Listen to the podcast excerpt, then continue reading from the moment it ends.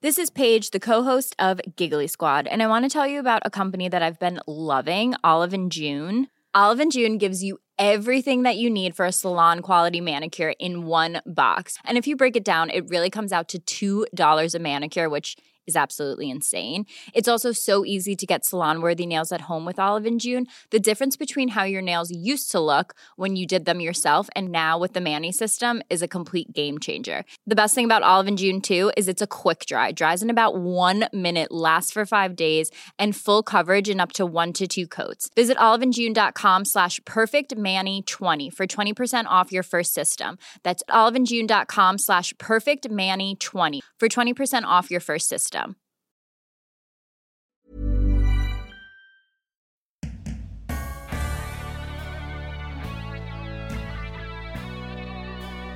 Hello, and welcome to Don't Stop Us Now. I'm Claire Hatton. And I'm Greta Thomas, and we're on a mission to help you achieve your goals. We're all about sharing the secrets of the world's most innovative and pioneering successful women. Hear their uplifting stories and practical advice right here. Yes, right here. And if you're enjoying this podcast, then why not sign up for our newsletter at hello at don'tstopusnow.co and keep listening for this week's latest episode. Hello, and welcome to another of our Future Proof Me mini episodes. Today, we've gone back to one of our earliest conversations with the amazing speaker, author, and fellow at Oxford University, Rachel Botsman. Rachel's schedule has changed pretty drastically since COVID broke out. Normally, she'd be flying around the world giving keynotes on the most prestigious stages, including the TED Global Stage. Now she's getting used to giving her keynotes virtually. Indeed, she is. For today, though, we really wanted to revisit the very generous and fulsome advice that Rachel shared with us, explaining just how she goes about thinking and preparing for giving a great speech or presentation. And we think it applies for in person as well as virtual presentations. Even if you don't want to give a TED talk, we all know that how we present our ideas and information really does matter. It sure does. So here's Rachel now, starting off with how she's learnt how much work is involved and what she thinks of when starting to prepare a great speech.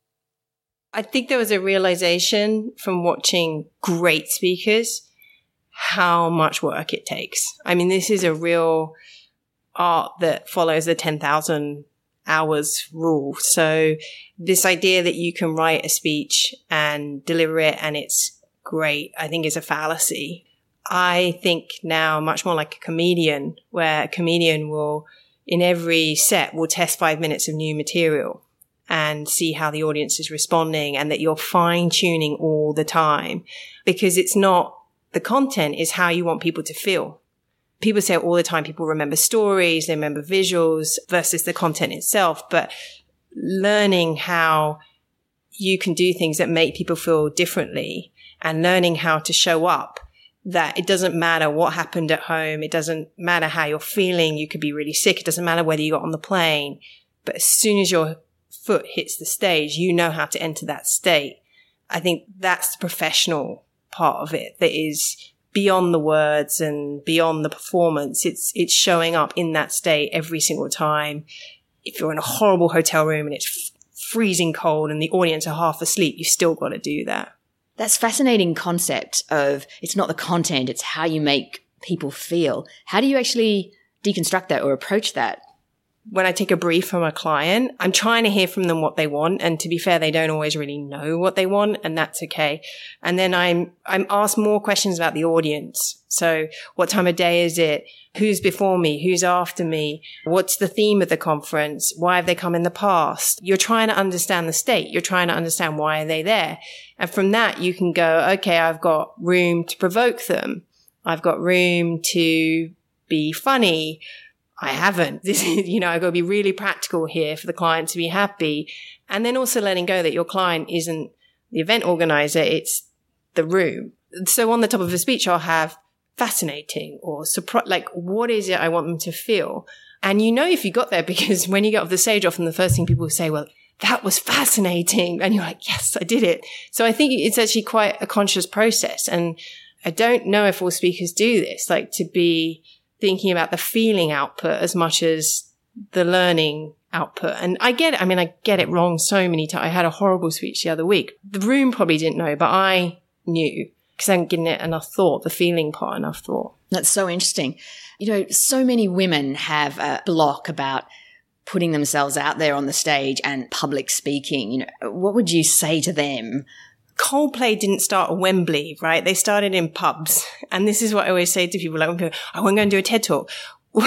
this may not be the first best setting to do this. Like, just take every opportunity, right? Just like start working that muscle because it will grow from there. I think is the first thing. I think the second thing is nerves are a really good thing. They do show that you care. It's just learning how to channel those nerves and then finding your own style. So you, of course you watch people and you say, Oh, I like that. Or I really like just little things that people do that you, you start to observe, but it's really about being authentic. And if you're up there and you're telling your own stories and you're passionate about it and you care and it's coming from a genuine place, the audience want you to do well. They do. They want you to do well. And where often goes wrong is just when you're not comfortable. I know when I'm watching another, someone on stage and I'm like, oh, they're just not trying too hard or, and then I think it's also, there's certain tricks that once they start working for you, don't give them up. So I always interact with the audience earlier on because it's, I'm grounding myself. It's my way of actually overcoming those first two minutes of being quite nervous. What kind of structure, you know, how much detail have you memorized versus shooting the breeze based on high level bullet points? How do you approach the actual final delivery? It's a combination. So I use um, a lot of visuals. So I don't have written notes. I find the notes a distraction. So I have visuals that pace me and show me where I'm going. I have structures. So I have a structure which is opening story. This is what we're going to talk about today. And then depending on the time, it's going to be in three parts. A lot of speakers do this. So story point, story point. So you, you go there and then the stories take a long time to get right.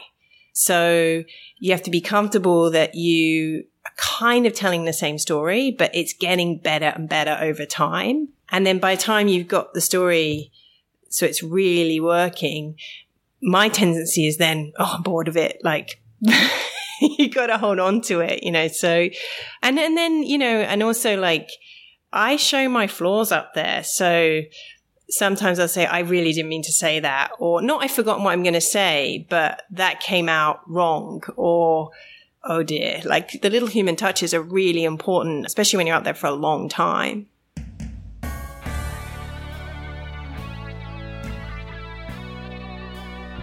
That really is such helpful and practical advice from Rachel, isn't it? It sure is. You know, her question of how she wants the audience to feel after she's presented has really stayed with me.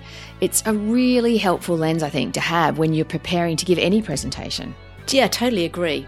Well, that's this mini episode done and dusted. Stay tuned next week when we have some fascinating stories to share about working conditions for women in Latin America. It'll be so interesting. In the meantime, have a great week and ciao for now.